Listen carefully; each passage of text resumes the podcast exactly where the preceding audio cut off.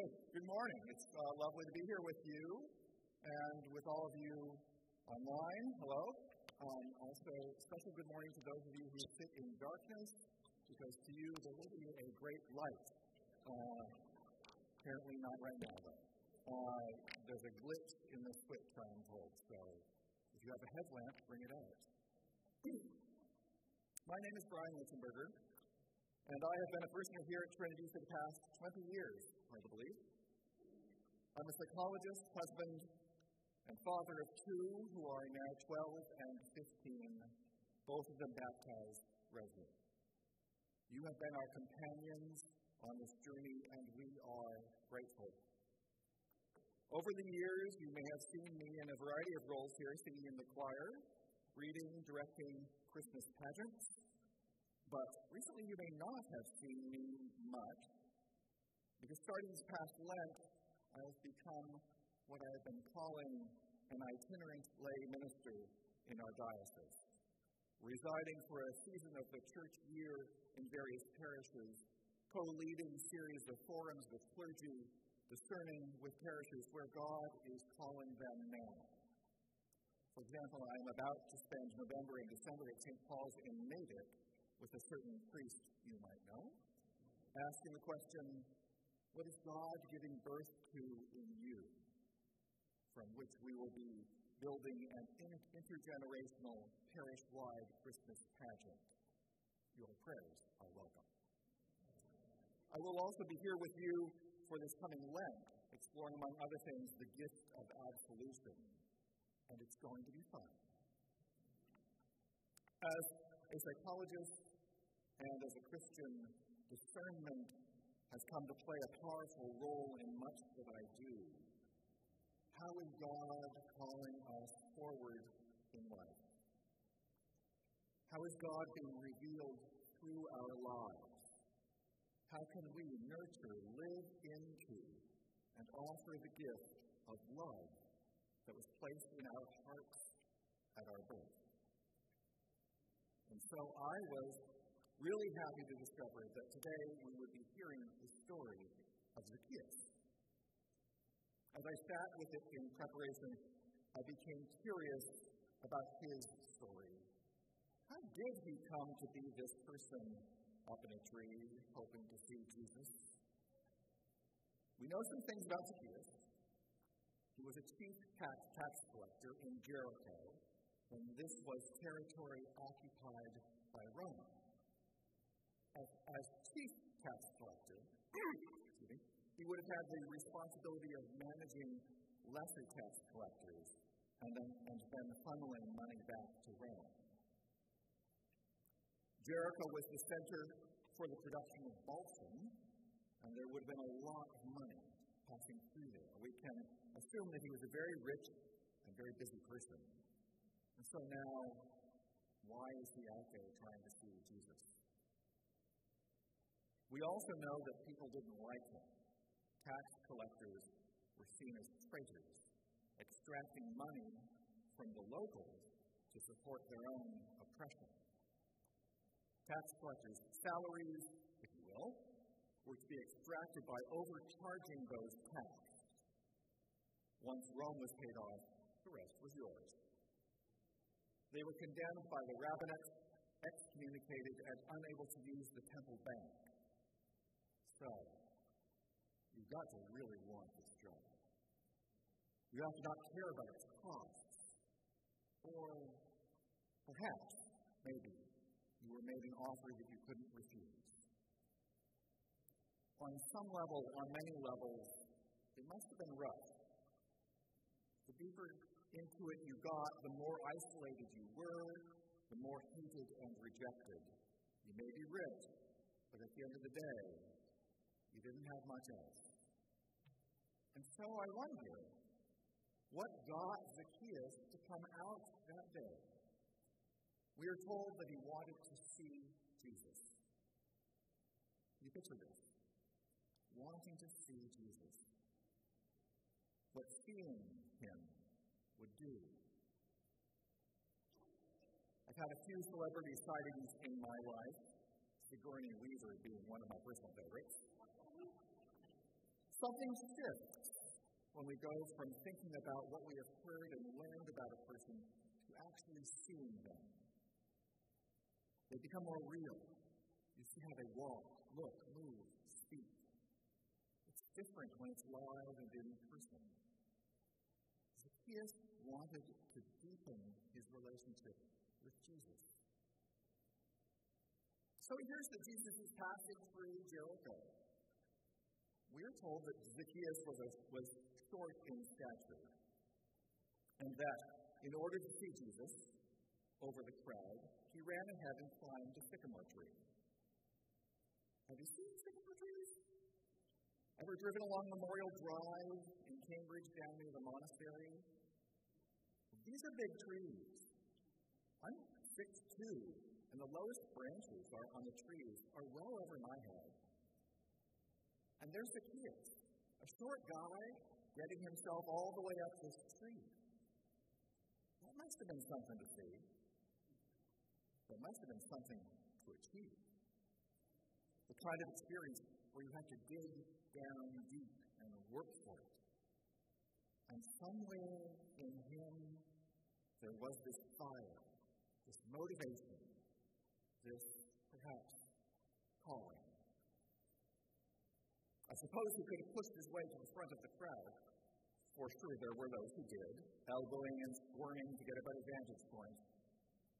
And Zacchaeus doesn't make this choice. Maybe in order to avoid the potentially unpleasant interactions with people who hated him. And so, he was up a tree.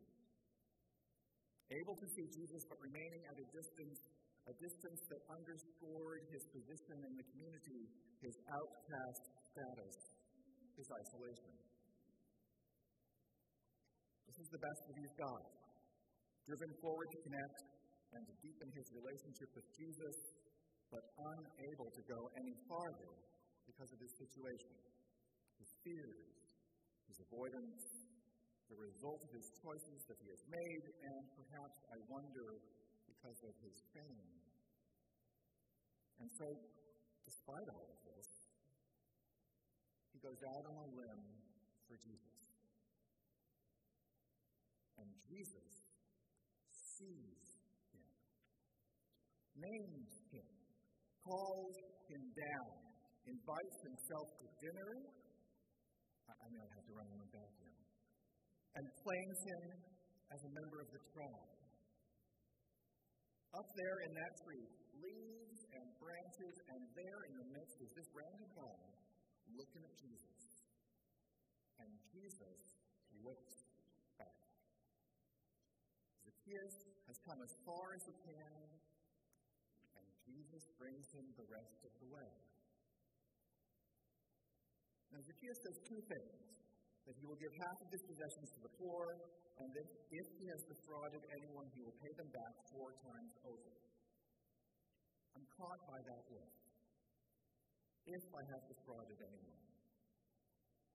And I wonder if this if doesn't suggest that perhaps he hasn't.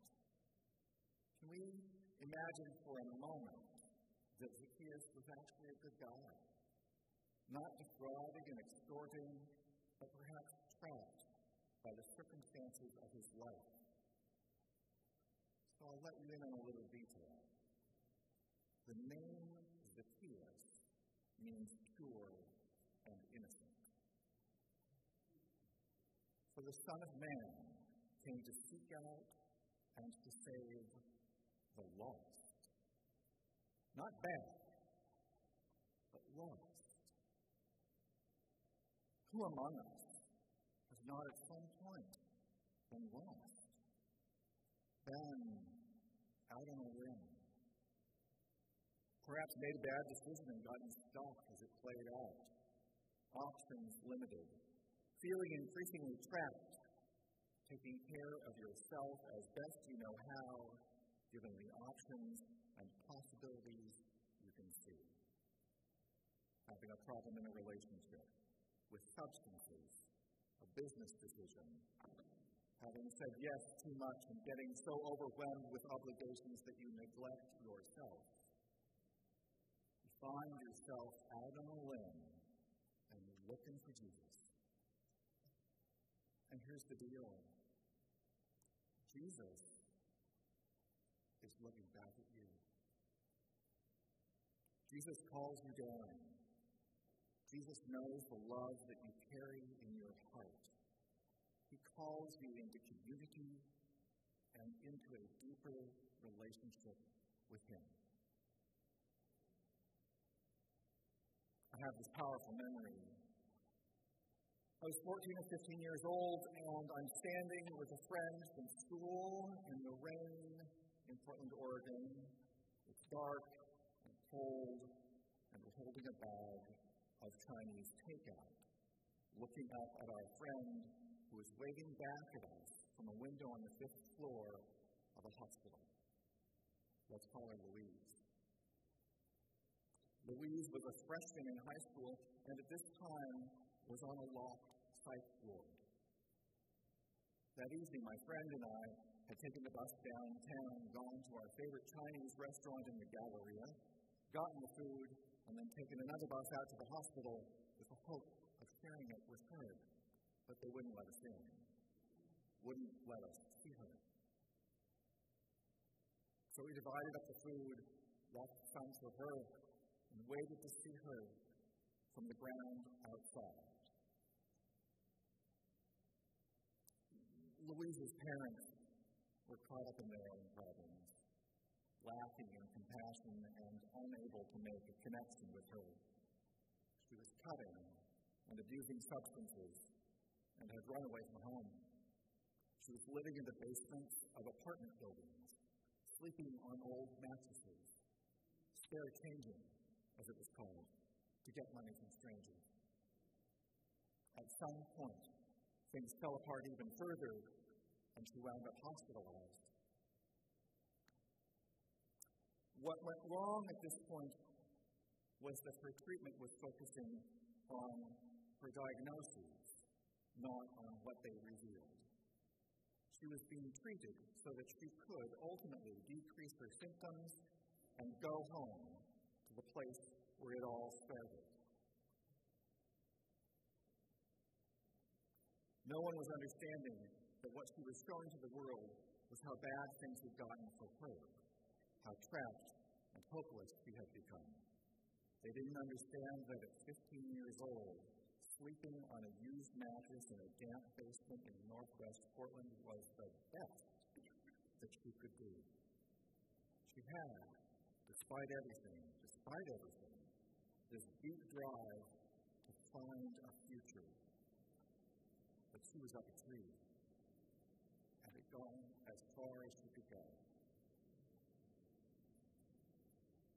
My friend and I waved goodbye and soberly made our way down the street few blocks over and broke into the church where I grew up to have dinner.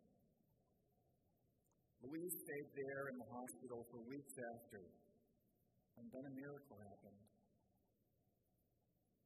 Family friends of ours intervened, and she moved in with them. And they saved her life. She finished high school and became a fashion designer for local bands. She went on to have two children, one of whom is deaf and she subsequently established and ran two bilingual English and ASL preschools. Her creativity and her love infuse all that she does, and many have reaped benefits. Louise and Zacchaeus both responded to what was inside of them that kept them moving forward. And there, reaching back, was Jesus. May we also, when we realize that we are too far down a dark road, find the light that lives inside of us, the love that was born into us. May we find the strength and gumption and moxie and chutzpah that gets us to climb that tree not our perfect selves, but the best we can do with the power that we have in the face of the limitations we experience, to climb out on that limb in faith, knowing that Jesus is there, that we will be found, called by name, blessed children of God, members of the tribe, welcome at the table, seen and known, healed and made whole.